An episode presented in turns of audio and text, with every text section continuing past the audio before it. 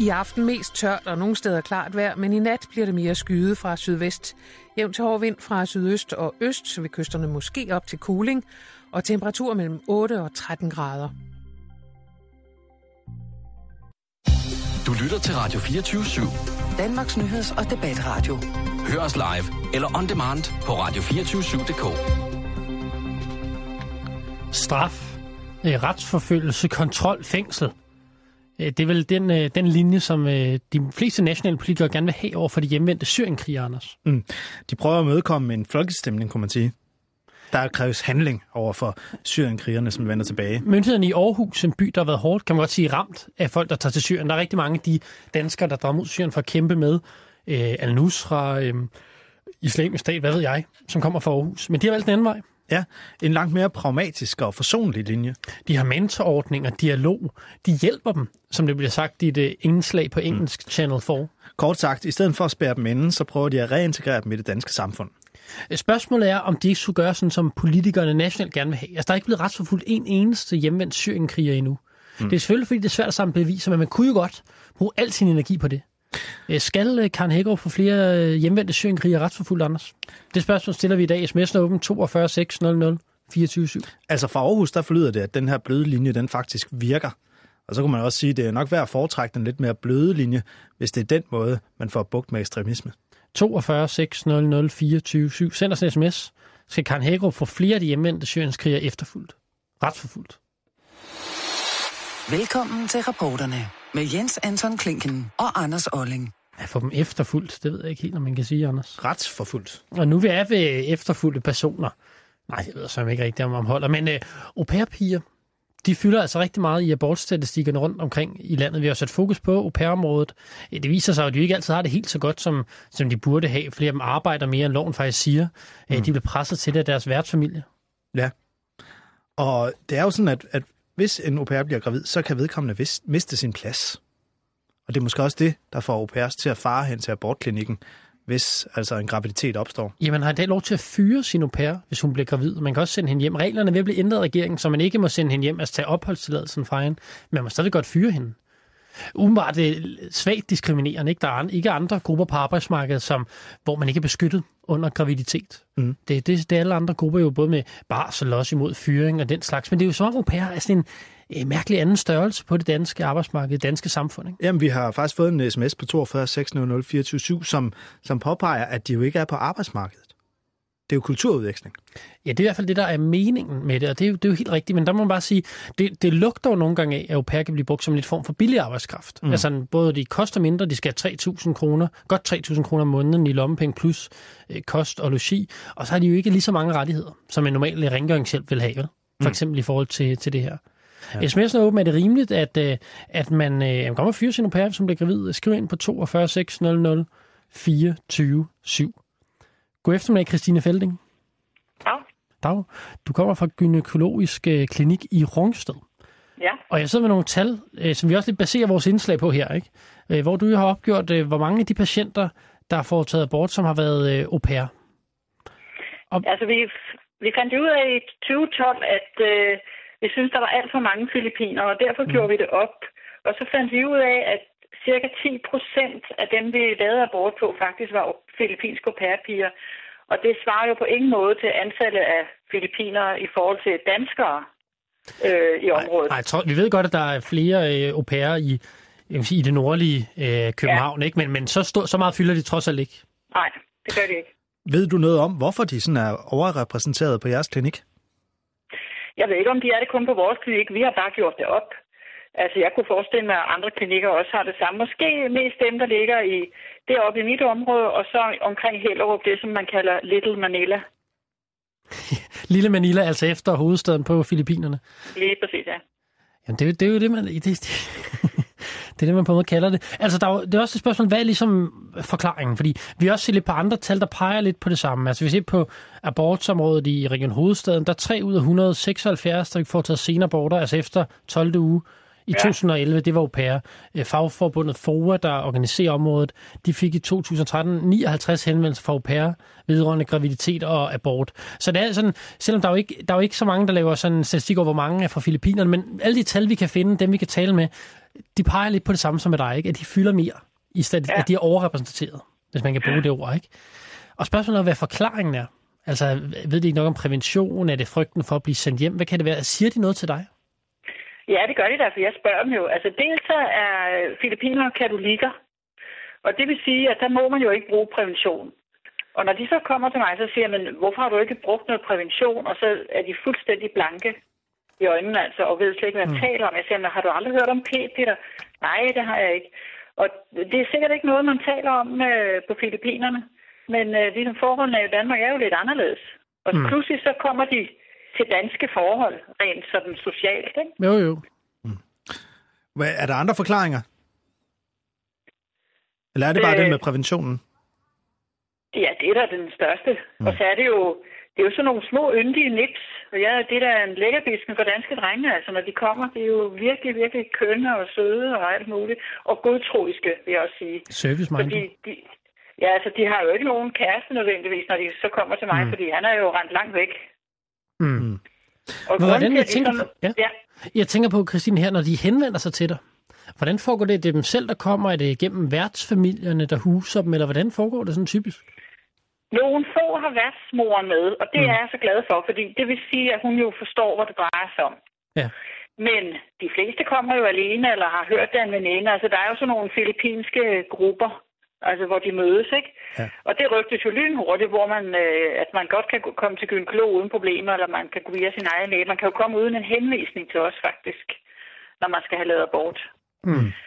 Så det skal de nok finde ud af, heldigvis. Da. Men det er de færreste, der har værtsfamilien med? Hvad siger du? Men det er de færreste, der har værtsfamilien med? Ja, det er kun nogle ganske få, jeg husker, som har haft sin mor med, om jeg så må sige. Så det er ganske få tilfælde. Øh, ved du noget om, hvordan øh, værtsfamilier de reagerer, når deres au pair bliver gravid? Jeg kan jo i hvert fald fornemme, at pigerne er vældig bange for, hvordan de vil reagere. Og de virkelig ikke har tænkt sig at fortælle det. Og det vil sige, at de går på arbejde, selvom de jo har smerter og blødning og sådan noget, mens det står på. Hold da, forklar de dig, hvorfor de gør det? Jamen, de tør ikke. De er bange for at blive sendt hjem. Hmm. Ja, det lyder, det lyder umiddelbart set udefra. Jeg har jo aldrig talt med nogen af dem øh, selv, øh, der har skulle fået en abort. Men jeg tænker straks, at det, det kunne være forklaringen, ikke? Altså fordi man godt må fyre dem, øh, afskede ja. dem, sende dem hjem, så er det simpelthen derfor, de måske får aborter, hvor de måske ellers ville have beholdt barnet, ikke? Jeg ved ikke, om man hele tiden har kunnet fyre dem. I princippet kan du altid blive fyret, specielt når du kommer ind på den måde, som de mm. gør, ikke? Mm. Så måske. Hvad tror du, man kan gøre for at undgå de her graviditeter? Altså mit mantra har jo været, at der skulle stå en ude i Kastrup, når Manila-flyet kommer ind, og så proppe en p-pille i munden på de der piger.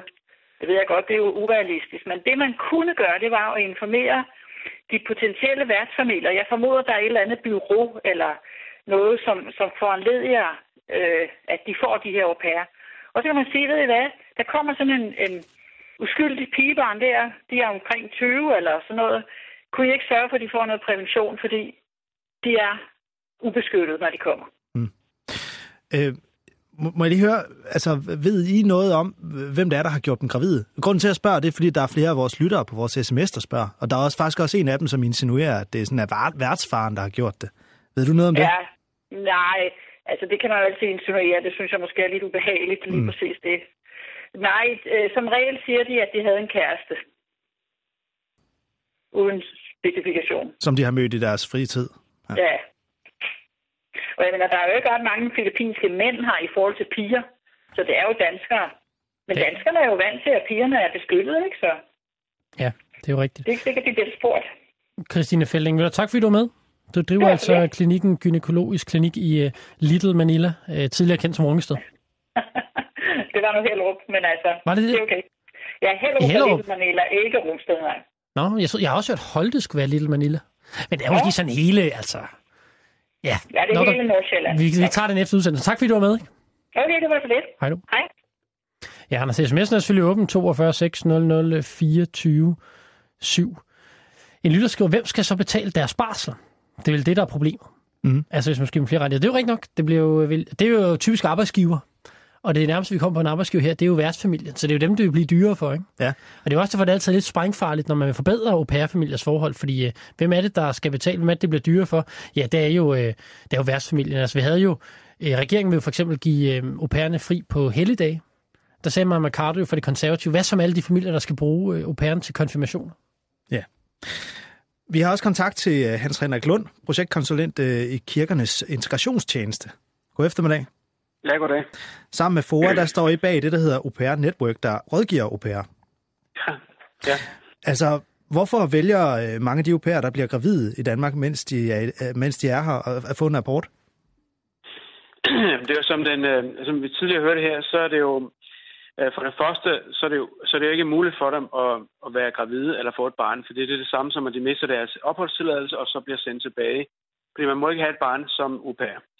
Så de mister simpelthen det, der hedder, nu kalder det kursiv arbejde, hvis de bliver øh, gravide. Så er der jo også en del, som så vælger at få en abort, fordi at, øh, det var ikke det, de ventede, at de skulle blive gravide. Så hvis det kommer helt uventet, nu er de pludselig blevet gravide, så er der måske en familie tilbage på Filippinerne, som øh, vil have meget svært ved at forstå, at nu er de blevet gravide, specielt hvis der så ikke også er en ægtemand, som de er gift med. Og det hele hænger sammen med, at det er et enormt stort kulturmøde med en asiatisk tradition fra Filippinerne, som kommer til Danmark, hvor man har et helt andet forhold mellem mænd og kvinder, end det de er vant til. Og de har jo en forventning, at hvis man bliver gravid, så bliver man sandsynligvis også gift med ham manden. Men den forventning har en dansk mand nødvendigvis slet ikke. Hmm. Vi har øh, nogle af vores lyttere, som skriver ind på 42 600 som siger, eller som skriver, at, øh, at øh, nogle af de her au pairs måske bliver gravide med en, med en dansk mand, øh, fordi de så forventer, at de kan blive her. Er der noget, altså, har det nogen gang på jord? Jeg siger, at, at der er jo 10 millioner arbejdsmigranter, der er rejst ud øh, fra Filippinerne for at finde et arbejde, og nogle af dem vil jo sandsynligvis også måske have et drøm om at møde en dansk mand og blive gift og blive her. Og det er jo øh, klart, at hvis man bliver, finder en dansk mand og bliver gift, jamen, så er det også her, man kan være i fremtiden, og det vil være godt for dem, og det vil måske også være godt for deres familie derhjemme. Øh, om det lige præcis er derfor, de så vælger at blive gravide, det tror jeg ikke. Jeg tror, at de fleste, der bliver gravide, de, hvis ikke det er meget planlagt, og det må det jo ikke være, når de er au så, så kan det være ved et uheld. Hmm. Okay. Men, selvfølgelig, men selvfølgelig er der mange, som har en drøm om at blive gift med en, en, øh, en dansk mand. Ja, det vil der være. Altså, så det er nok heller ikke dem, der så vælger en, en abort. Nej, men altså, når du er en værtsfamilie, hvis du lige er kommet i en værtsfamilie og været der et par måneder, og du så går hen og gravid, det er jo meget, meget uheldigt. Dels må man jo ikke være der, så de du mister deres visa som, øh, som au pair i den familie, men øh, det er jo heller ikke sikkert, at den danske mand så ønsker at blive gift med dem. Så, så, men vi skal også lige vide, at familie, eller Filippinerne lægger også på en af toplisterne på familiesammenføringer. Så der er jo rigtig mange danske mænd, der bliver gift med en øh, filippinsk pige, og øh, derfor ligger det oppe i toppen. Mm, okay. Hans Henrik Lund, tusind tak, fordi at, øh, at du er med. Altså projektkonsulent i det, der hedder Kirkernes Integrationstjeneste, der sammen med andre fagforbundet øh, FOA rådgiver au pair om, øh, om deres rettigheder, Anders. Mm-hmm. Øh, vores kollega Katrine Jo Andersen, hun har i dag talt med Vibeke Lenskjold, som, er, er, som arbejder på øh, Røde Korsets Sundhedsklinik på Vesterbro, øh, som behandler folk uden opholdstilladelse. Og Katrine Jo Andersen spurgte hende om, hvad hun tænker om de her tal fra Christine Felde. Altså fra klinikken op i, i Lille Manila. Jeg ved ikke, om det overrasker mig, øh, men, men vi ser jo også øh, filippinske kvinder, som kommer i vores klinik. Så vi kender godt øh, fænomenet med, at der kommer, at der er filippinske kvinder i Danmark, og der er filippinske kvinder, som, som bliver gravide. Mm. Og hvad er det for en situation, de befinder sig i, når de så henvender sig til jer? Altså, det kan jeg ikke sige ret meget om, fordi det er ikke noget, vi spørger til. Øh, nogle enkelte siger selv, at, at de enten er i kontraktforhold, eller at de ikke mere er i kontraktforhold, men stadig opholder sig i Danmark. Øh, men det er ikke noget, vi spørger ind til. Nej, så I ved heller ikke, om de har måttet bryde kontrakten, fordi de er blevet gravide, altså at graviditeten Nej. har været en årsag til det? Nej. Nej. Nej. Hvad med det her med, hvorfor de så ønsker at få en abort? Er det noget, de fortæller jer overhovedet? sparsomt. Men, men øh, nogle enkelte historier kan gå på øh, enten det forhold, at de jo ikke mere er i kontraktforhold og dermed ikke har en opholdstilladelse, og det er for usikkert øh, at få et barn under de forhold. Eller at de har øh, børn hjemme på Filippinerne, som, som de stadig skal forsørge, og derfor ikke kan forsørge en på et barn. Så det kan være nogle af grundene. Siger de noget om, hvordan værtsfamilierne reagerer på... Øh... Nej, fordi jeg, altså, det er jo ikke nødvendigvis nogen, der har værtsfamilie, der kommer hos os. Det kan lige så vel være dem, der ikke mere er i et kontraktforhold, men ja. stadig opholder sig i Danmark. Ja. Og hvorfor kommer de filippinske piger til jer frem for at tage på en klinik, for eksempel? Fordi de ikke har noget CPR-nummer, og derfor ikke kan henvende sig til hvad man sige, det offentlige sundhedsvæsen. Mm. Og det er de au pairer, der står uden kontrakt, ikke? Ja. Ja. Det er det. Hvordan hjælper I dem så? Jamen, vi hjælper dem jo i forhold til, hvad de selv ønsker. Hvis de ønsker at, at gennemføre graviditeten, så kan de komme til jordmorkontrol. Øh, og hvis de ønsker at afbryde graviditeten, så kan vi hjælpe dem med en abort. Okay, ved at henvise til en klinik, eller hvordan? Ja, altså vi har jo frivillige øh, læger, øh, der arbejder her i klinikken, så altså, det er jo en, en frivillig gynekolog, der står for det. Mm, I jeres egen klinik? Ja. Ja, tak til Vibeke Lenskjold fra Røde Korsets Sundhedsklinik på Vesterbro, som øh, Katrine Andersen havde interviewet. Ja. Det er jo sådan, at øh, au pair i Danmark, de skal minimum have øh, 3250 kroner i lommepenge om måneden, plus kost og logi. De må maksimalt arbejde 30 timer om ugen, og øh, derudover så er der altså 4.400 au pairs i Danmark. Vi fik lige talt lidt om uh, Little Manila før, hvilken del af landet uh, det var. Uh, det udspringer af 20 procent af de herboende au pairer. Uh, de bor i Danmarks rigeste kommune, Gentofte. Det er så Charlottenlund, Hellerup, Klampenborg. Ja. Øhm, ja. Og 82 procent af de danske au pairs, de kommer fra øh, Filippinerne. God eftermiddag, Jakob Bang. God eftermiddag. Du, kom, du er ansvarlig for au i fagforbundet FOA, der jo blandt andre varetager au pairernes uh, interesser. Vi sætter fokus på, at au pairerne de simpelthen er overrepræsenteret i uh, abortstatistikkerne rundt omkring. Det, det tyder på, at de er lidt hurtigere til at trække en abort, end, uh, end danske kvinder er. Og vi debatterer også den her regel med, at man jo godt må afskedige dem, hvis de, har, hvis de bliver gravide. Og de har jo ikke ret til barsel, for eksempel. Jeg kunne forestille mig, at det er noget, I vil ændre lidt på. Altså, bestemt. Altså, de er udsat for, for det helt mærkværdige, hvor alle andre i sammenhæng med graviditet og barsel er særlig beskyttet. Der er de særlig ubeskyttet. Altså, hvor der virkelig, altså i dag, en arbejdsgiver, der måtte overveje at opsige en gravid, bør tænke sig over to gange, fordi vedkommende skal dokumentere, med bevisbyrde, vedkommende skal dokumentere, at en opsigelse sker ikke på grund af graviditeten. Der har man på au pair-området vendt reglerne om, at der er jo automatisk opsigelse i tilfælde af, at man vælger at føde et barn i Danmark. Og dermed er au i virkeligheden i færd med at bryde reglerne, så snart de vælger at gennemføre en graviditet. Så de er faktisk tvunget til at få sig en abort, medmindre de vil miste deres plads? Ej, der er jo trods alt den mulighed, de bare tager hjem. Men ja, ellers, hvis de vil bevare det indkomstgrundlag, som au for dem udgør, mm. Så er de nødt til at, at, at finde sig en anden løsning, end at gennemføre graviditeten. Skulle de have ret til barsel, synes Det synes jeg er helt oplagt. Ja. Hvem skal betale for det, har en af vores lyttere så spurgt? Jamen, det er jo, altså, sådan er det jo med generelt med barsel i Danmark. Der er barselsdagpenge. Med den relativt lave indkomst, som au har, så er det ikke en stor udgift.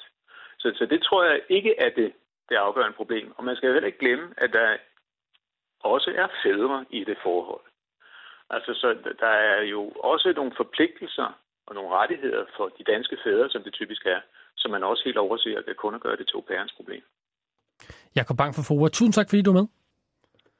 For altså fagforbundet FOA, Anders. Så vi, vi lukker debatten nu om, øh, om au pairerne, der er så overrepræsenteret i abortstatistikkerne her i, øh, i Danmark øh, rundt omkring i landet. Vi har jo tidligere sat, øh, øh, vist en række andre problemer ved øh, au pairernes øh, forhold. Øh, det førende au pair-bureau, Au Pair Agency Danmark, øh, det har jo simpelthen vist, at de ikke kender au pairernes grundlæggende rettigheder som ej, i forhold til arbejdstider og ferie. Vi har jo også øh, ved en skjult optagelse vist, at de faktisk har, har vejledt i at, at bryde loven. Ja, og vi har jo lavet en, en stikprøve blandt øh, 90 au pair i Danmark, og 46 procent af dem arbejder mere end de tilladte 30 timer om ugen. Ja, de siger til os, at de bliver presset til det deres øh, værtsfamilie. Det interessante også ved den stikprøve, det vi lavet blandt FOAs medlemmer, omkring 20 procent, altså hver femte mm. af au i Danmark er medlem af fagforbundet FOA. Og man kunne godt forestille sig, at det, blandt dem er forholdene lidt bedre. Dem, der er medlem af en fagforening, og måske sådan mere bevidste om deres rettigheder. Ja. I den stikprøve, vi lavede, der viste det sig også, at 27 procent de ikke ved, hvor de skal søge hjælp, hvis de altså vil klage over, at de arbejder for meget eller for for lidt i løn. Russisk roulette. Det er ren politisk korrekthed, at man ikke må sige nære. Altså, jeg siger det hver gang, jeg er i det her program. Med studievært Rushi Rashid. Det kan godt være dumt at sige det, men hjemme hos os, der har vi altså børnebøger, hvor der står om masser af nære. Hvad er sort og hvad er hvidt? Og hvad er midt imellem? Mit budskab er til muslimerne, at vi er nødt til at vågne op og komme frem. Jamen, er vi ikke vågnet op? Vi er jo her. Vi sidder men, i radioen. Vi er men her, prøv, og de prøv, ringer prøv, prøv, prøv, hvorfor lader du mig snakke færdig? Debat om indvandring og det multikulturelle samfund. Det her, det er mit liv. Det er det, jeg lever for. Den her koran Har lært mig de ting, jeg siger til dig i dag. Russisk roulette. Hver onsdag kl. 10. Men vi fik slet ikke taget stilling til det med, om man må sige nære. Her på Radio 24 /7. Og i flåden, der kalder man jo næstkommanderende. Ham, ham kalder man nærekongen, altså NK. Venstre har jo haft øh, landsmøde i weekenden, Anders, og de elsker jo at synge. Det gør de. Øh, tit så er det jo, at øh, rimsmeden, det er jo Bertel Hårder. Ja, men den nye øh, singer-songwriter er Esben Lunde Larsen. Ja, og de har jo haft landsmøde i weekenden, og så skulle der synges. Og han har altså skrevet sangen, som går på den her melodi, øh, Sig du kan lide mig, med tøsdrengene. Sig du kan lide mig. Ja. Og øh, skal vi tage øh, tredje vers? Det er dig, der har teksten foran dig. Det, er- det er en spydig, det er et spydigt vers. Der, er- den refererer måske lidt til de her interne kampe, der har været i Venstre. Jeg, jeg prøver at snakke udenom. Skal jeg bare gå i gang? Syng for fanden. Eller hvad med vores tøjkrisesag? Er der var vi lidt for langt i front? Efter et par uger tog vi mediernes sag. Så regeringen kunne ligge lidt lunt. Og vores Britta Schall har jo et særligt kald. Sammen med Preben Rudiengård. Og en sjældent gang hører vi svane sang fra Jens Rode i Viborg. Prøv at sige, du kan lide V. Og så fortsætter den. Du kan lide V. Der var en lille... Udmærket optræden, Anders Høvet. Øh, Tak for det. tak, det var min debut som uh, sanger. Altså, som radio, radio øh, sanger. Men uh, der var lige en til Jens Rode der, var. Og Britta Schall Holberg og Preben Rudiengård. Jeg læste en tur med Lars Lykke, hvor han sagde, det er et kapitel med tøjsens. Vi har lukket helt bag os. Vi, vi taler slet ikke om det mere. Det fylder overhovedet ikke noget for os øh, i Venstre. Og det var jo simpelthen et landsmøde, bedømt ud fra mediedækningen. Fyldt med spydigheder, ikke? Ja. Ingen sagde det sådan direkte, talte om det, men i festsangen, så blev der lige gjort grin med, det var de her personer, Rudingård, Schalte, Schalte, hvad hedder hun? Britta Schall Holberg. Britta Schall Holberg, ja. Jens Rode, der er jo nogle af Lars Lykkes hårde kritikere, da det kom frem, at han har fået betalt en del tøj for, for Venstres medlemmers øh, regning, ikke? Og, og nogle af de, de øh, højst placerede personer i Venstre, som meldte klart ud, at de altså hellere ville have en mand som Christian Jensen som formand. Lige præcis, Anders. Det var jo det landsmøde. Han gentog det samme politiske budskab, og jeg lagde mærke til i fredags. Lige før landsmødet begyndte, der kom der også her historie om, at nu skal Venstre til at betale mere i løn til ham. Har du set det? Ja, men det havde han ikke lyst til at kommentere på. Det var en gammel beslutning, sagde han. Ja, lige præcis. Det, det handler åbenbart om, at, at man i Venstre har besluttet, at øh, formanden skal have den samme løn som statsministeren. Og da hans efterviderlag nu løber ud, altså de penge, man får årene efter, man er statsminister, så får han kun folketingsløn på, hvad er det, 600.000 kroner om året. Åh, oh, ingenting. Øh, Så Venstre betaler den sidste del op, øh, jeg tror, det er lidt under en, en million statsminister får. Det var også noget, der skabte lidt debat blandt nogle af de delegerede for de områder, der før har været kritiske. De synes måske, det var lige frisk nok, at øh, Venstre nu skulle sende flere penge til ham. Nogle sagde, at næstformand Christian Jensen burde få det samme. Så det ligger altså lure under, under overfladen endnu. Jeg kan også se det i Berlingske Tiden, der er en masse ubehagelige anonyme citater, ikke? Fra partifælder, der mistænker Christian Jensen støtter for at have plantet den historie. Altså om, at Lars Lykke nu skal øh, forgyldes af Venstre, som led i overskrifterne. Så- Jeg aner ikke, om det er rigtigt. Så helt på overfladen, et øh, landsmøde uden konflikter, men en masse visken og tisken i krone. Og sang. Er du træt af nutidens Christiansborg, så findes der et andet folketing, hvor der ikke læfles for vælgerne. Danmark har sin første statsminister, som ikke mener noget som helst. Desværre er det jo sådan, at hvad der har været af bevægelser mellem partierne her i de sidste 10 år, det har ikke skyldtes så meget det enkelte partis fortjeneste, men de andres bummerter. Her tales der uden uld i mund, og spindoktorer er forbudt. Du sagde før, om at man skulle stikke kniven i nogle øh, embedsmænd. Man skal bruge et helt samurajsvær. Medlemmerne er pensionerede folketingspolitikere. Hallo, hallo, hallo. Formanden hedder Huxi Bak, og han elsker en levende og ærlig debat. Sådan er reglerne, Frank. Og så, kan man, så må du have alle de holdninger, du vil. Om Ja, sådan er reglerne. Men når jeg bliver diktator i Danmark, Ja, så vil jeg vi altså, videre, så vil jeg lave reglerne om. Det gode gamle folketing. Hver tirsdag kl. 10 her på Radio 24 /7. Øh, Vores faste lytter Ulrik, der tidligere har troet med at vælge P4 frem for os. Tak fordi du stadig er hos os, Ulrik. Han skriver, Anders har godt nok ikke en eneste tone i livet, men godt forsøg hatten af for det. Jeg aner ikke, hvad manden snakker om. Altså, det var, det var min blideste røst. Jeg synes, det var... Du lytter til rapporterne. Send dine kommentarer til dagens historier på sms 42 600 24 7. Det var en udmærket og blid røst, Anders. Tak. Vi skal tage et lille nyhedsoverblik. På den anden side, så skal vi se nærmere på, hvordan vi håndterer hjemvendte syrienkrigere. Derfor er sådan, at selvom de nationale politikere, de gerne vil være tough on crime, øh, de skal retsforfølges, er der mange, der mener. Mm. Jamen, af de byer, det virkelig handler om Aarhus, de har valgt en helt anden linje. En linje med dialog. Og den der pragmatiske linje, som man lægger for dagen i Aarhus, den er faktisk vagt opsigt i udlandet. Vi fortæller, hvad det er Aarhus gør, øh, som øh, i modsætning til mange andre politikere rundt om i verden gør. Det er lige om øh, tre minutter. Nyhedsoverblik på Radio 24 Islamisk stat har lavet sit sorte flag stige til tops på en bygning i den østlige del af den syriske by Kobani, tæt på grænsen til Tyrkiet. IS-styrker har i flere dage ligget i hårde kampe med lokale kurdere om kontrollen med byen. Kobani havde inden kampene gik i gang omkring 400.000 indbyggere. Omkring halvdelen af dem vurderer man har taget flugten, langt de fleste af dem til Tyrkiet. De danske kampfly, der skal bidrage til den amerikanske ledede mission mod islamisk stats tilholdssteder i Irak, ventes at komme i kamp i løbet af ugen, det oplyser Oberst i flyverstaben Søren Andersen. Flyene står lige nu på en base i Kuwait, hvor man er ved at gøre dem kampklare. Belgiens bidrag på seks F-16-fly har allerede bombet flere gange mod islamisk stat, mens de hollandske kampfly endnu ikke har taget bomber eller andre våben i brug, men piloterne har demonstreret, at de er i stand til at hjælpe styrkerne på jorden. Der er uforholdsmæssigt mange au pairer, der ønsker at afbryde en graviditet i forhold til, hvor få de er, siger gynekolog Christine Felding fra Gynækologisk Klinik i Rungsted. Hun har, hun har i en årrække lavet statistik på antallet af au pairer, der får foretaget en abort. Det var det, da vi ligesom begyndte at lægge mærke til det der i 2012. Så, så derfor gjorde vi det op, og så viste det sig jo, at det faktisk var 10 procent. Det er uforholdsmæssigt mange i forhold til det antal filipinere, som er her. I år er tallet faldet noget. Indtil 1. oktober udgør au pair, der ønsker abort, mellem 4 og 5 procent af det samlede antal kvinder, der søger om at få abort. Og mange au pair lægger ikke skjul på, at det er frygten for at miste deres job, der gør, at de beder om at få en abort. Jakob Bang fra FOA siger, at det er helt grotesk, at gravide au pair ikke er beskyttet på samme måde, som andre gravide i Danmark er. SF og Enhedslisten arbejder på, at det bliver forbudt for værtsfamilier at fyre gravide au pair. Som kørestolsbruger kan man ikke altid tage den lige vej ind, hvis butikken eller natklubben ikke har en rampe. Det fortæller 24-årig Lars Burgvald, der på grund af en virus har siddet i kørestol siden han var 9 år gammel. Hvis han ikke selv kan komme op ad trapperne, så skal han have hjælp. Jeg har faktisk vendt mig meget til at blive båret rundt på. Så øh, det, jeg har altid lid til, min, øh, til de kammerater, de mennesker, jeg er med. Og det er ikke uden omkostninger for Lars Burgvald at bede sine venner om hjælp.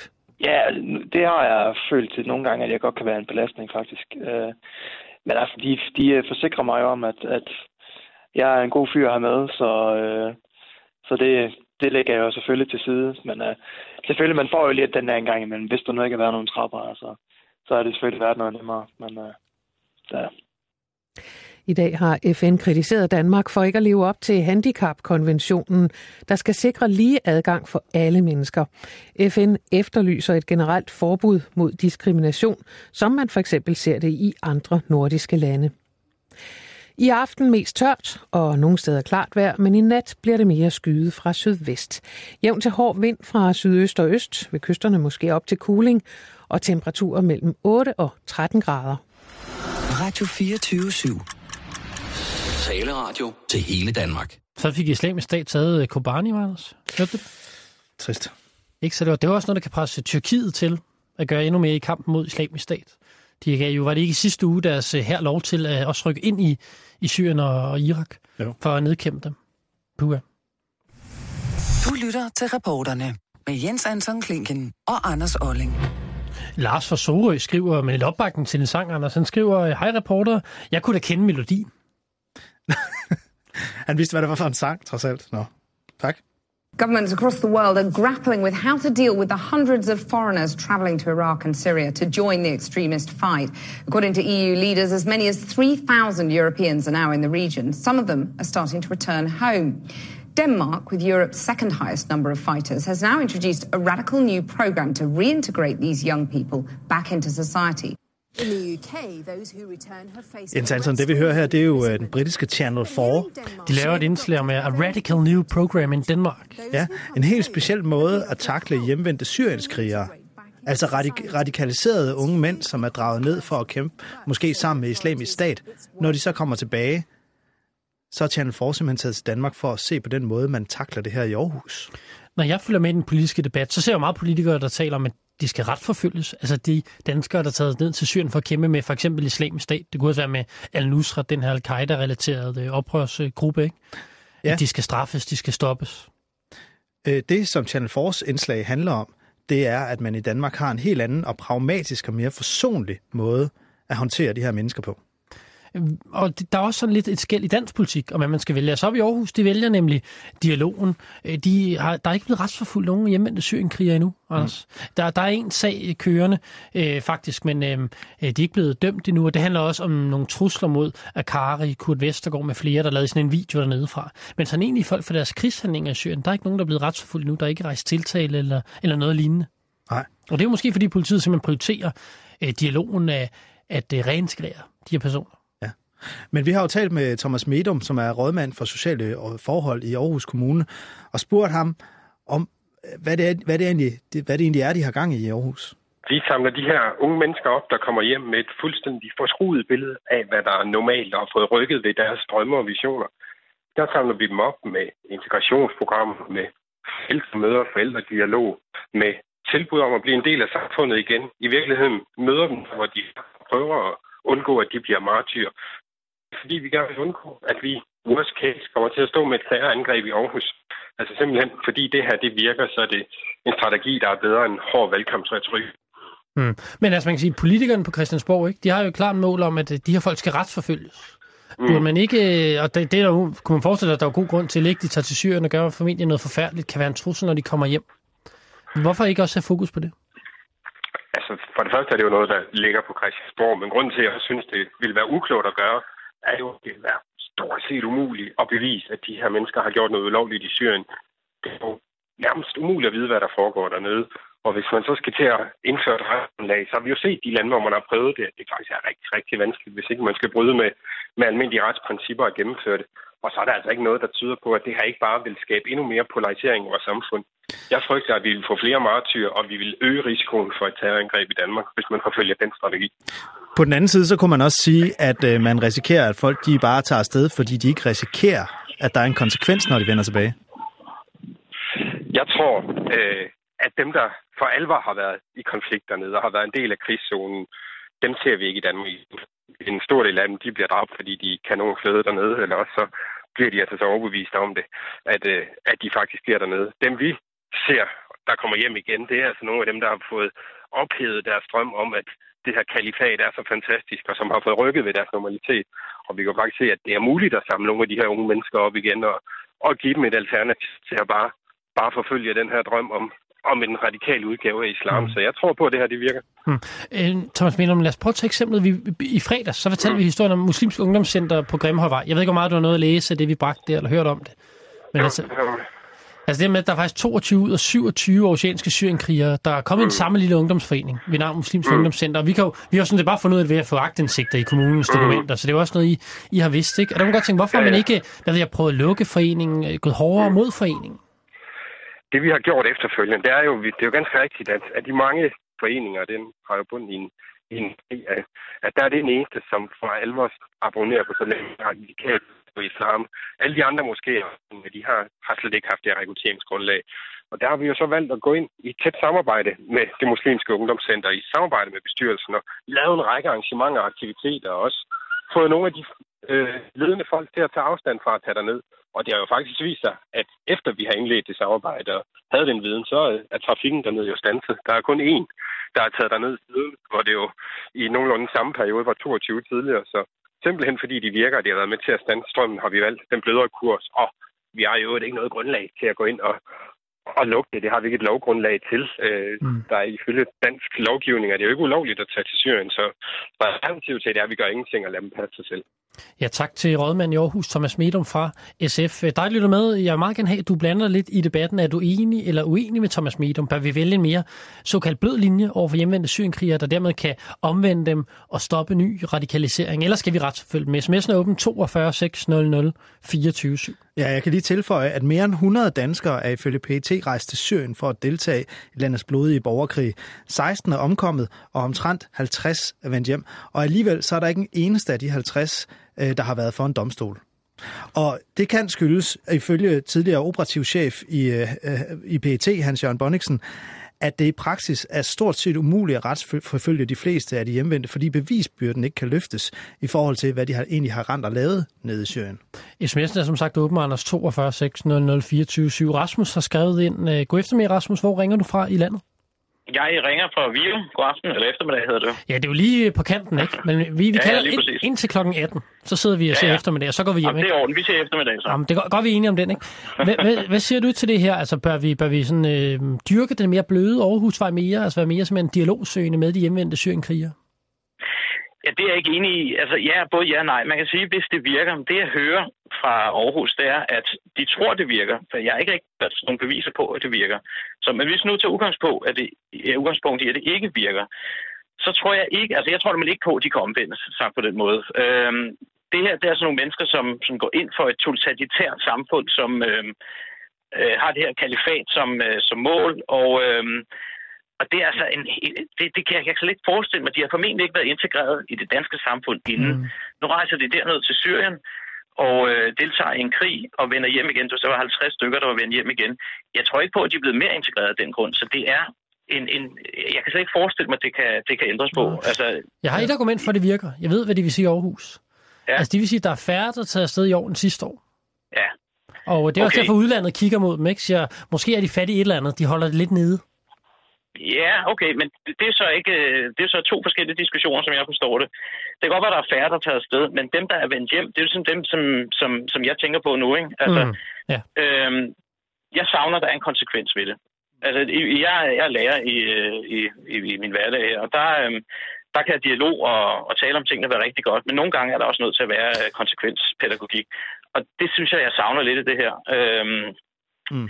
jeg, jeg savner også stemmer fra det muslimske samfund, sådan set. Hvorfor er der ikke nogen... Jeg synes sjældent, man hører i medierne, at hvorfor, hvorfor, hvorfor rejser I derned, og vi, tager, vi tager afstand fra, fra det her og sådan. Jeg og synes, der har været demonstrationer, og muslimsk demonstration for nylig. Det er med på, men jeg synes, i forhold til, hvor mange mennesker, der er her fra de muslimske lande, så, øhm, så synes jeg, det er få, der deltager. Øh, og jeg savner sådan set i, i hele debatten, at der er lidt mere... Øhm, der er flere stemmer derfra, men ja. fred være med det, altså. Men jeg, jeg har svært ved at se, hvad, hvad de kan opvendes, det må jeg sige. Altså, ja. som sagt, de er ikke integreret i forvejen, så jeg, kan- ja, det kan jeg slet ikke se det der. Men jeg, ja, Ja, men jeg nogle af dem- til at høre noget om det i hvert fald. Ja, men nogle af dem har jo været øh, meget velintegreret. Og det er jo også, altså Ja, nu er mange det jo er også lærer, det, det er jo unge mennesker, som er ved at afsøge en Ja. identitet, og de prøver nogle ting af at komme ud i nogle ekstremer, yes. hvor de så godt kan... Altså, mener du ikke, at det er muligt for dem sådan ligesom at finde hjem igen, sådan i overført betydning? Jo, så det, det, så, så håber jeg, at det er. Altså, selvfølgelig gør jeg det. Øh, jeg, jeg, jeg, jeg må indrømme, at jeg har bare svært ved at se det for mig. Øh, specielt når man sådan, altså, hører retorik. Man ser de, jeg ved godt, nu, nu tager jeg udgangspunkt i, hvad jeg ser i fjernsynet, mm. og der ser man kun det fra, fra Syrien om, at der er nogen, der skyder billeder af Kurt Vestergaard og Nasser Carter osv., Mm. Og de sidder og siger dumme ting. Øh, og det er måske det billede, man får oftest, når man, øh, når man tænker på dem, der rejser derned. Øh, så det er måske det, jeg tager lidt udgangspunkt i. Men jeg, jeg, selvfølgelig er det nogen, der søger grænse af, og nogen skal prøve sig af og se, hvad er, er det egentlig, jeg vil, og så videre. Og, og, og altså, det, det er sgu mennesker, der, der, der ikke har det nemt, øh, og, og, og de søger nogle, nogle ting, er jeg med på, men jeg, jeg kan slet ikke forestille mig, at... Øh, ja, som sagt, jeg gentager mig selv. Jeg kan Mm. ikke forestille mig, det kan omvendes det her, det må jeg sige. Rasmus, tak fordi du skrev ind. Og Det øh, nyd det sidste eftermiddag. Ikke? Ja, det gør jeg. Jeg glæder mig til aften. Det er godt. Hej. Det er det, vi mange, øh, mange der gør. Anders, altså udlandet, der ser man positivt på, på den her model i Aarhus. Det gør de selvfølgelig også selv i Aarhus. Regeringen har også øh, rost den. De vil også gerne have en retsforfølger tidligere syrienkriger. Men det øh, hylder de altså ikke i Dansk Folkeparti. Nej, Peter Skåb, retsordfører for partiet. Jeg er bange for, at den i for høj grad er præget af, at man betragter de pågældende, øh, der kunne finde på at optræde som øh, hellige terrorister i Syrien eller Irak, som værende en slags ofre og øh, kun satser på, på det ene ben, som selvfølgelig også er vigtigt, nemlig øh, det præventive arbejde. Jeg er bange for, at det kan være svært, hvis man samtidig med at lave noget præventivt arbejde, også gerne vil føre en retssag og udvise de pågældende, hvad vi jo synes, man skal gøre i Dansk Folkeparti, øh, om, om de to ting kan hænge sammen. Altså, at man kan gå på de to ben, det er nødvendigt at, at gå på, for at kunne øh, holde balancen i de her sager. Hmm. Men Peter, men Skåb, det kan vel også, øh, man kan sige, jeg kan godt forestille mig, at politiet nogle gange står mellem valget. Skal vi virkelig prøve at, at jage de her hjemvendte kriger og finde beviser, eller skal vi hellere prøve øh, at omvende dem? Og der kan det på en måde godt forstå, hvis de vælger det sidste. At de prioriterer det højst. Jeg tror godt med de tvetydige signaler, der kommer fra regeringen, at øh, man kan forestille sig, at politiet vælger det ene den ene vej, altså det er kun det præventive arbejde. Øh, jeg tror ikke, der er nogen belønning at, at hente for politiet i at føre nogle sager og, og øh, starte den proces op, som det også vil sige for en politikreds at skulle prøve at indhente beviser for, at øh, en person har deltaget i helkrig i Syrien. Øh, mm. Så derfor tror jeg ikke, det sker. Altså, man, er, man bliver jo ikke mål på det her. Man bliver mål på, at man kan fange tilstrækkeligt mange trafiksyndere, øh, og man fanger nogle indbrudstyve og, og sørger for at øh, fange nogle voldsforbrydere. Det håber jeg da, man, man prioriterer meget højt. Men det her prioriterer man altså meget bekendt ikke. Øh, så, så det vil sige, man melder hus forbi, hvis man øh, får øje på en, der deltager i helkrig i Syrien. Ja, tak til Peter Skåb fra Dansk Folkeparti. Ja, bare en af dem, som, øh, som gerne vil have en meget hård linje over for øh, de syriens krigere, som vender hjem til Danmark. Øh, så er der også øh, de konservatives Tom Benke.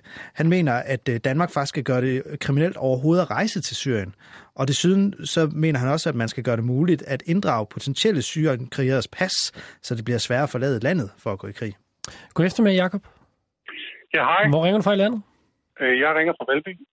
Du har jo skrevet en til os på den her sag. Hvad siger du, skulle øh, de danske politikere ikke stramme lidt op og få retsforfulgt nogle flere af de her hjemvendte syrienkrigere, frem for den her, frem for den her dialogvej? Nej, det, nej, det synes jeg bestemt vil være en meget, meget dårlig idé.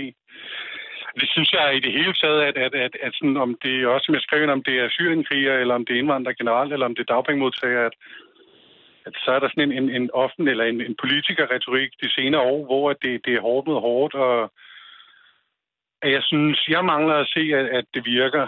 Øh, tværtimod, altså, det, det er måske sådan lidt langhåret, men, men, men som pædagog og som far, så, øh, så råber jeg jo ikke at mine børn, når det er svært for dem, at de er sårbare, men så trøster jeg dem og, og krammer dem. Altså, så Men hvis de gør noget rigtig slemt, mobber nogle andre, kunne du så ikke godt hæve stemmen lidt?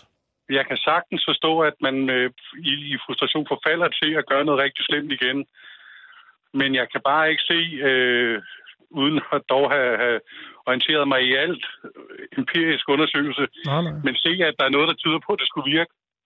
Så selvom jeg godt kan forstå følelsen, der ligger bag, så, så, så giver det bare ikke nogen mening, for det, det virker jo ikke. Altså, altså hvis man nu for eksempel gør som Tom Benke, ikke? siger, tager passet for dem, man mistænker for at tage til Syrien og kæmpe, så så har man jo holdt dem væk fra islamisk stat, og de lærer ikke at bruge våben.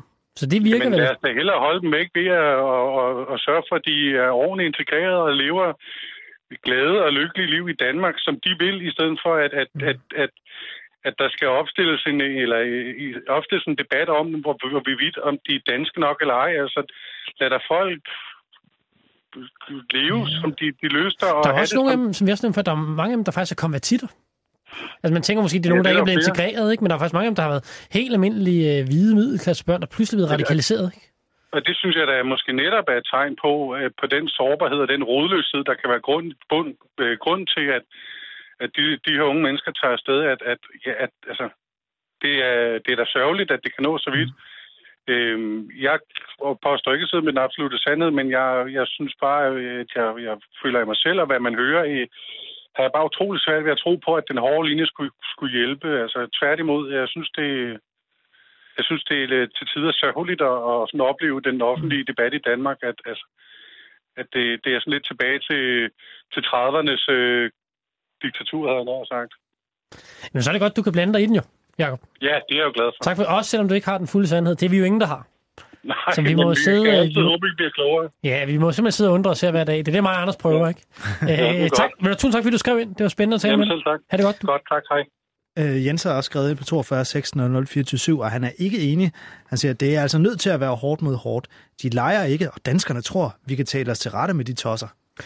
Politikerne, for eksempel øh, justitsminister Karen Hækkerup, hun taler om, at vi skal retsforfølge ja. syrienkrigerne. Der skal sættes her hårdt mod hårdt. Vi, vi har jo et, prøvet at få en kommentar i dag fra, fra Karen Hækkerup, men øh, hun havde ingen kommentar. Nej, det, det, det kommer vi ikke langt med. Øhm, det spørgsmål, vi gerne vil stille, det er, om det er selvmodsigende. At man på en side gerne vil retsforfølge dem, smide dem i fængsel, men samtidig så regeringen vil også bruge Aarhus-modellen, altså hvor man bruger meget, sætter meget fokus på dialog. Og jeg tænker jo bare, øh, opfangen på at øh, reintegrere, resocialisere de her personer. At det er jo svært, hvis du sidder som politimand. Ikke? Hvis jeg nu jeg sad over for dig, Anders, du kom hjem fra Syrien. Hvis jeg både skulle øh, blive venner med dig og få dig lidt ned på jorden og få det der jihad ud af kroppen, og skulle finde beviser for, hvad du havde gjort i Syrien. Jeg tror, det er svært at gøre begge dele. Ikke? Mm. Vi har, vi har spurgt uh, Trine Bramsen fra Socialdemokraterne, om det ikke er en lidt selvmodsigende politik. Det mener jeg faktisk overhovedet ikke, det er. Det her, det handler om at have en redskab med så mange redskaber i som overhovedet muligt. Fordi der er jo ikke en model, der passer til alle, der tager afsted. Det har vi fået dokumenteret igen og igen. Der er meget forskel på dem, der vælger at tilslutte sig ekstremistiske bevægelser og tage, i værste fald tage til Syrien og tage til, øh, til Irak og kæmpe. Så jeg synes faktisk, det er vigtigt, at vi har forskellige redskaber i redskabskassen. Både de hårde, altså strafforfølgelse, og at man kan øh, tage passet fra folk, hvis de er på vej afsted. Man kan øh, gøre, at de er sikre, at de ikke kommer tilbage til Danmark, altså simpelthen mister deres opholdsgrundlag, øh, hvis de tager afsted. Øh, at man kan sende dem i fængsel, øh, dømme dem efter terrorparagrafen, men også, at vi har hele det forebyggende arbejde, for vi ved, at kan vi forebygge forebygge, at de overhovedet tager afsted, jamen så er det de øh, penge, der er givet langt bedst ud, og vi er jo altså også alle sammen interesserede i, at de slet ikke tager afsted. Men øh, Trine, kan du godt forstå, at, at vi stuser lidt over, at politikerne på den ene side råber op om retsforfølgelse og straf over for øh, dem, som er draget i krig i Syrien, men så på den anden side alligevel søger sådan en, en linje med dialog og reintegration i samfundet, når de så faktisk kommer tilbage? Det kan jeg faktisk ikke forstå. Øh, jeg ved godt, at journalister meget gerne vil putte øh, politikere i kasser, så er vi ja, lettere at forstå. Men det her med at have de jo, det vil vi. Vi vil gerne have redskaberne ned i redskabskassen. Og, øh, og, og, og det der jo er, er altså, vi, vi, der er nogen, hvor vi kan forebygge, at de overhovedet tager afsted. Så er der desværre også nogen, der slipper igennem nålet og tager afsted. Og dem bliver vi jo også nødt til at have nogle redskaber, der er målrettet overfor. Nogle af dem, de kan straffes, retsforfølges. Andre, de kommer hjem og er til fare for vores samfund, og der er det altså helt afgørende, at vi får taget fat om deres øh, øh usympatiske, usmagelige holdninger, der ikke hører hjemme i Danmark, og får dem øh, ind på, på ret køl igen. Så jeg synes, det handler om, øh, hvor øh, at, at de her mennesker befinder sig, og at vi så har nogle redskaber, der passer til, til den situation. Jeg, jeg tror, det er selvfølgelig rigtigt, at I vil gerne gøre både det ene og det andet. Både være, man siger, retsforfølge dem, og også på den anden side søge dialogen rent Det giver selvfølgelig god nok mening, ikke? Med de værktøjskasser der. Men der er jo i hvert fald, det kan jo være et dilemma, for det kan være en samme politimand, der sidder den ene dag, og der, møder, der måske møder en tidligere syrienkriger, ikke? Og hvis politibetjenten både skal sige, øh, nu skal du reintegreres, vi vil gerne søge dialog med dig, og samtidig også skal retsforfølge dem. Altså finde bevis for, hvad de har gjort i Syrien, så vi jo ved er svært. Jeg, jeg kunne bare godt forestille mig, at politiet faktisk prioriterer den første opgave, når de så... altså, der er faktisk ikke, altså, nu, nu taler vi om dem, der har været afsted og ja. kommer tilbage igen. Øh, før talte vi om, om forebyggelsen, altså dem, der, og, og sikre, at de slet ikke tager afsted. Men nu taler vi om dem, der kommer hjem. Der er nogen, hvor øh, vi vil gøre alt for at, at overhovedet at retsforfølge dem. Det vil vi gøre med alle dem, der kommer hjem. Kan man ikke retsforfølge, jamen, så giver det jo god mening, at man, øh, at man sikrer sig, at de frelægger deres øh, ekstremistiske øh, holdninger. Så kan vi ikke sende dem i fængsel, jamen øh, så skal der jo stadigvæk øh, være et arbejde øh, målrettet de her mennesker. Jeg vil også sige, selvom de ender i fængsel, så er målet jo ikke bare, at de sidder derinde og, og, og, og, og aldrig nogensinde kommer ud igen. Målet med at sætte folk i fængsel i Danmark, det er jo, at de kommer ud og er samfundsborgere, der har lagt mm. de uh, usmagelige holdninger fra sig. Så, mm. så det her det er jo egentlig bare, hvad vi, hvad vi gør over for alle kriminelle. Altså at man laver et uh, resocialiserende arbejde. Ja, tak til Trine Bramsen fra Socialdemokraterne. Lars Bo har også skrevet ind. Øh, god eftermiddag. God eftermiddag. Hvor, hvor ringer du fra? København. Okay. Øh, må jeg lige læse en sms op for dig? Gerne. Den er fra Helle. Øh, hun har skrevet ind på 42 600 24 Den lyder sådan her. Hjemvendte unge krigere fra Syrien, kolon. Jeg synes, Aarhus-modellen er meget rigtig og vigtig, går ikke ind for hårdt mod hårdt. Vi er jo kristent land og sætter medmenneskelighed og empati i højsædet. Hvad siger du til den? Jamen, det synes jeg, det lyder helt fint. Det var egentlig ikke den debat, jeg øh, var, eller den sti, jeg var på vej ned af. Det jeg bare siger, det der klinger øh, hult i, i debatten, når, når jeg hører på den, det er, at man eksempelvis i Københavns Kommune har vel øh, omkring 35 hjemvendte syrienkriger eller derunder, men man har 3500 danske veteraner. Dem offrer man ikke en krone på, men man har ansat en koordinator til at, at er du sikker på, at man ikke offrer en krone på dem? Ja, det er jeg helt sikker på. Man har lige nedlagt veteranpolitikken i Københavns Kommune, og vil ikke gøre nogen særlig indsats for det. De skal bare gå ind i uh, kommunen som alle mulige andre borgere, og, og det er det, det, det, det, man har valgt. Men man ansætter alligevel en koordinator, der skal tage sig hjem med det sygenkriger. Så, så, så synes jeg, man får sådan en dårlig smag i munden. Mm. Mm. Men det er måske, fordi hjemme en syrenkriger er en større sådan, sikkerhedsrisiko. Måske. Det er muligt. Det, altså det er simpelthen muligt, også for at beskytte alle os andre. Jo, det, og det, det, jeg, jeg kender ikke øh, deres øh, baggrund og hvad det er, de vil, og hvad de kan, og hvor farligt de er og sådan noget. Men jeg synes bare, det, det er hul for de danske veteraner, der er ude og øh, kommer hjem med, med sår på sjæl og krop, at de ikke kan få nogen hjælp, men syrienkrigerne, de kan få en medarbejder til rådighed. Det, det er det, jeg synes, det er sådan, det klinger lidt hul. Er du selv veteran, Lars? Ja, det er Hvor har du været? øh, og jeg har været lidt rundt omkring. Okay. Hvad tænker du den, ind- altså, som veteran? Tænker du så, den, den indsats, vi er i gang i nede i Irak, altså det var også en del af hele bekæmpelsen af det her problem? Synes du, vi griber det- rigtigt an? Ja, det synes jeg helt bestemt, vi gør. Selvfølgelig skal vi markere os, og skal vi gøre noget. Det, og, og, og, og, og, det er fint. Nu, nu går debatten på Syrien-krigeren. Ja. Jeg håber selvfølgelig, det sker. Men skulle der nu ske en ulykke dernede, at en F-16 faldt ned, eller andre kom til skade, så kommer den anden debat jo op igen. Skal vi så tage os af vores egen hjemmeldte soldater, eller skal vi stadig ved med at kaste vores kærlighed på Syrien-kriger? Det, der synes jeg virkelig, der mangler øh, en, en afstand i debatten for det der. Lars, du tak, fordi du skrev ind? Selv tak. Og have en rigtig god eftermiddag. Det må du.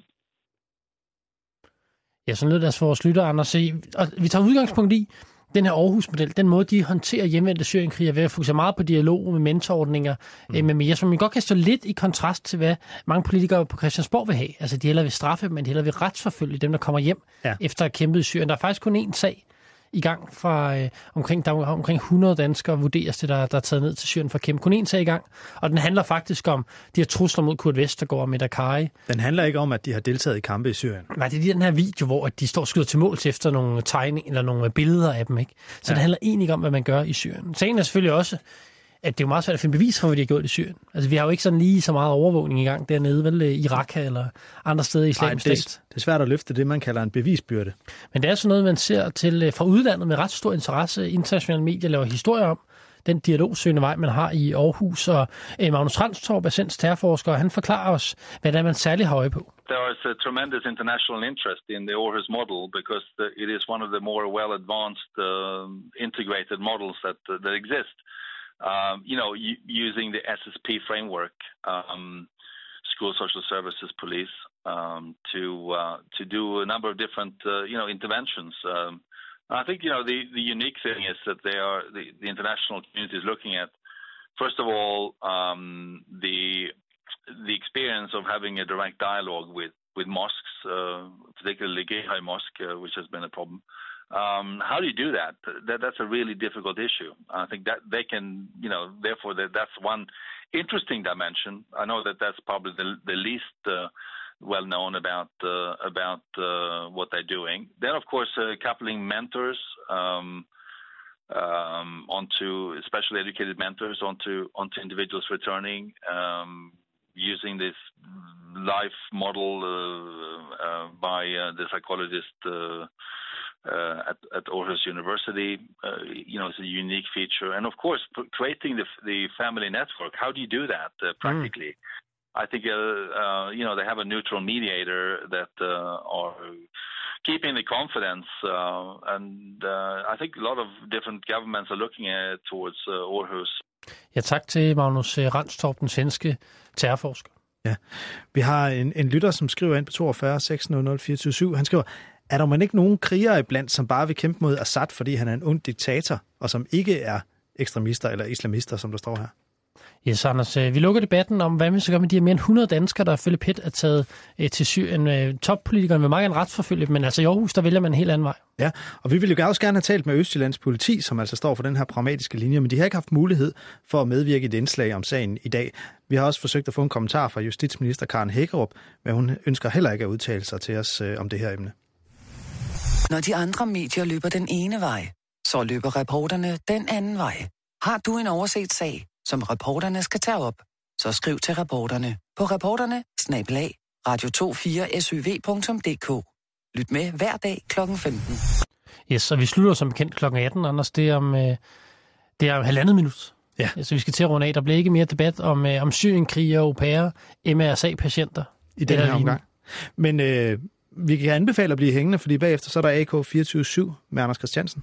Hej Anders. Hej. Hvad, øh, hvad kan vi høre i dag? Jamen, vi er faktisk ved at øh, boble over med rigtig gode øh, AK-indslag i dag.